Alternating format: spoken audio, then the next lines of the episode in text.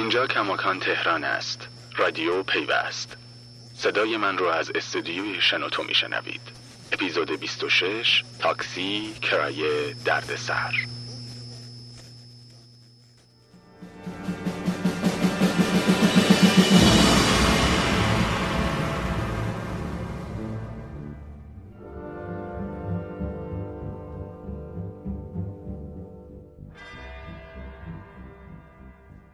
سلام.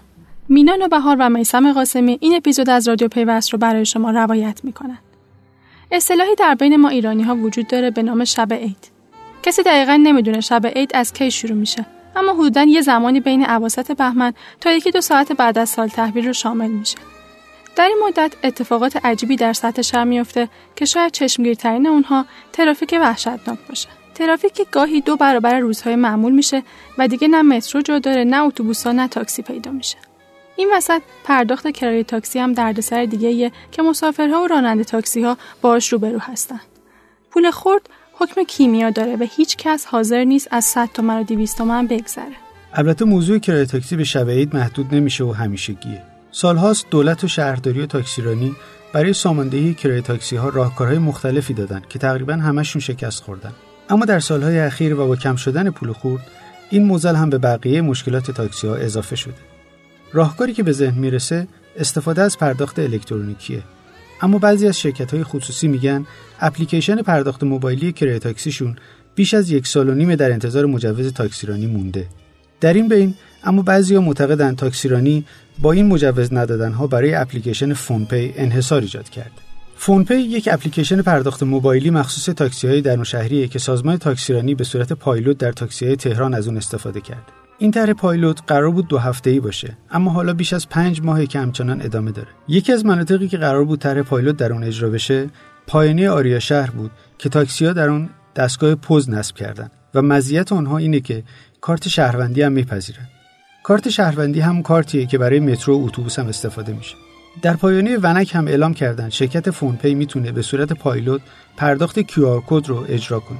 رسید، کیف پی و پرداختم اپلیکیشن های دیگه هستن که در این طرح پایلوت گنجونده نشدن و بعد از جلسات متعدد و بی ثمری که با مدیران تاکسیرانی داشتن تصمیم گرفتن خودشون وارد عمل بشن و با تاکسیدارها به صورت مستقیم ارتباط بگیرن اما در این زمینه هم به مشکلات زیادی خوردن ایمان محمدی مدیر توسعه تجاری اپلیکیشن رسید. درباره خواسته شرکتش از تاکسیرانی به همکارم نسیم سلطانبگی گفت. ما بحثمون این بودش که شرکت های خصوصی و موقعیت برابر باید براشون بذارید. به ما گفتن آقا شما برید روی یه پایانه کار کنید. گفتم شما الان به یه منطقه دادید به منطقه تاکسیرانی رو دادید به فونپی و میگید برخورد می‌کنی؟ اجازه بدید ما هم تو همون فضا با ما هم برخورد کنیم. ما رو بردن توی فضایی که نه نمی... نمی‌خوایم باهاتون کار کنیم. تا اطلاع ثانوی اصلا با شما کار نمی‌کنیم. ارزم به خدمت شما که ما نامه زدیم به حراست شورای رقابت نمی‌دونم به همه جا که آقا ما یه شرکت خصوصی هستیم. ما نمیگیم بیایید فون پی رو حذف بکنید یا برید مثلا فلان حذف کنید تو این بازه شرکت دیگه هم اومد به اسم کیفی عرض خدمت شما اونا هم شروع کردن کار کردن. مثلا یکی دو ماه بعد ما اونا هم شروع کردن کار کردن. با اونا هم برخورد کردن. حامد میرشمسی مدیر عامل کیفپی هم تاکسیرانی رو مقصر انحصار به وجود اومده در بازار دونست و به پیوست گفت. ظرف تقریبا دو هفته تا سه هفته کلا سیستم ما رو جمع کردن از توی تاکسی ها در علاوه اینکه ما حتی تعداد بازاریاب استخدام کرده بودیم آموزش داده بودیم و اینکه حتی سیستمایی رو چاپ کرده بودیم. پمفلت های آموزشی که داشتیم رو آماده کرده بودیم که متاسفانه همه اونها به این دلیل که فونپی وارد بازار شد ما رو کلا گذاشتن کنار. و تاکسی رانی به شدت اصرار داره که نه ما به کسی انحصار ندادیم ما انحصاری نیستیم با همه ما جلسه می‌ذاره هر بار. هی جلسه می‌ذارن هی تعریف و تمجید و نمی‌دونم شما چقدر خوبید شما چقدر پروژهتون عالیه خیلی خوب کار کردید خیلی فلان. ما بهتون خبر میدیم. توی رسانه ها هم مصاحبه می‌کنن که نه ما هیچ انحصار ایجاد نکردیم. اما حقیقت اینه که در بازار کاملا انحصار ایجاد کردن برای فونپی و اتفاقی که میفته در واقع حتی بازاریاب های فونپی تبلیغات ما رو از توی تاکسی ها جمع آوری می‌کنن. یه نامه ای رو نشون میدن بازاریاب هاشون به تاکسی ها که انحصار این کار در انحصار فونپی هست. و تاکسی ها رو مجبور به نصب می‌کنن. اما در مقابل ابراهیم سوادی نژاد مدیر فونپی که فعلا به تنهایی بازار رو در اختیار داره به ما گفت. ببین ما تعامل به شدت زیادی با خود تاکسی داشتیم. یعنی ما در واقع هر پایانی که می‌خواستیم شروع بکنیم اول با خود تاکسیرانی هماهنگ کردیم خب و حتی از سمت خودشون این پایانه ها یا حتی خط ها باز می‌شد مثلا خط خوددانی به ما دادن ما رفتیم اونجا رو زدیم که شروع نکردیم بریم خودمون توی پایانه زنک یا یه جوری مثلا تاکسیرانی دور بزنیم بخوایم بریم جای دیگه فعالیت بکنیم همین الان تاکسیرانی مشکلی نداره با اونایی که در واقع قرار بیاد اینا فعالیت کنن فقط مشکل اون عدم تعامله این که تاکسیرانی بالاخره متولی این قضیه هستش و ما باید با این متولیه کارمون رو ببریم جلو اما این همه ماجرا نیست. در میانه بهمن بعضی از رانندگان خط میدان انقلاب میدان ونک اعلام کردند کرایه که مسافران از طریق فونپی پرداخت می‌کنن به حسابشون واریز نشده. اونها در مراجعه به تاکسیرانی با این پاسخ روبرو شدن که این شرکت در مزایده برنده شده و ما این فعالیت رو برون سپاری کردیم و در نتیجه به تاکسیرانی مربوط نیست. این در حالیه که برای انتخاب فونپی مزایده برگزار نشده. بعد از این اتفاقات بود که راننده های این خط برچسب فونپی رو یا برداشتن یا با وسیله پوشوندنش.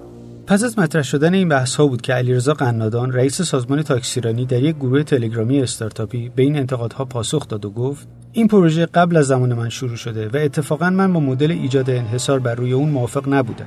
از نظر من باید یک قالب پلتفرم باز برای این مسئله تعریف شه. یعنی روی یک پلتفرم باز پذیرنده که راننده تاکسی باشه شناسایی شه و اپهای مختلف از این پلتفرم قابلیت پرداخت به راننده رو داشته باشه. قنادان معتقد چالش بزرگ برای حضور چندین رقیب در حوزه پرداخت کرایه تاکسی اینه که اگر تمام شرکت ها در بازار رقابت روی جذب پذیرنده یعنی راننده حضور پیدا کنن به این معنیه که ده جور بارکد روی ماشین داشته باشیم. و در این صورت اولا هر روز یک مکافات داریم در خطوط سر جنگ و جدال گروه های نصب بارکد ثانیا اعتماد راننده به این سیستم که به هزار مکافات به دست اومده از دست میره. سوم نمای ظاهری تاکسی بسیار زشت و غیرقابل تحمل خواهد شد.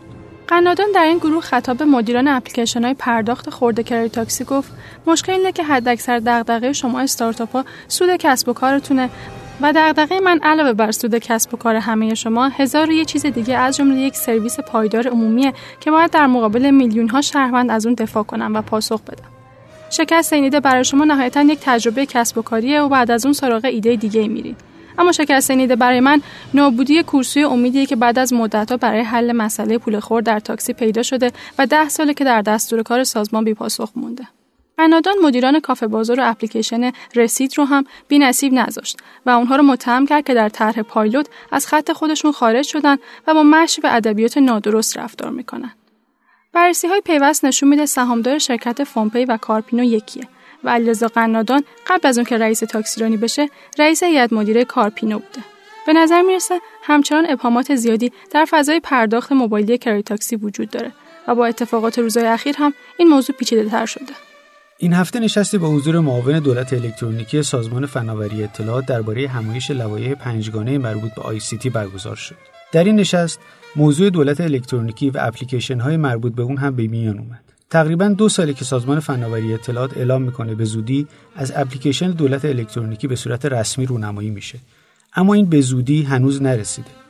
مسئولان این سازمان میگن دلیل این تأخیر اصرار برای حضور رئیس جمهوری در مراسم رونماییه اما به نظر می‌رسه اپلیکیشنی که طراحی شده هنوز قابلیت های چندانی نداره مثلا همچنان برای دریافت خدمات از این طریق باید به دفاتر پیشخان دولت مراجعه و ثبت نام کرد.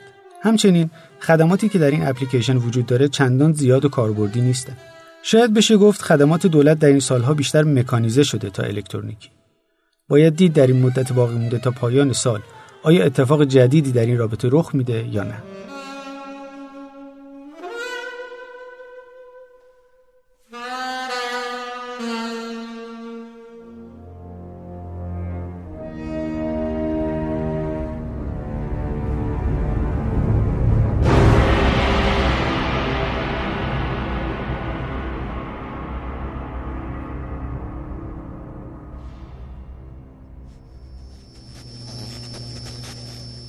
رادیو پیوست بود.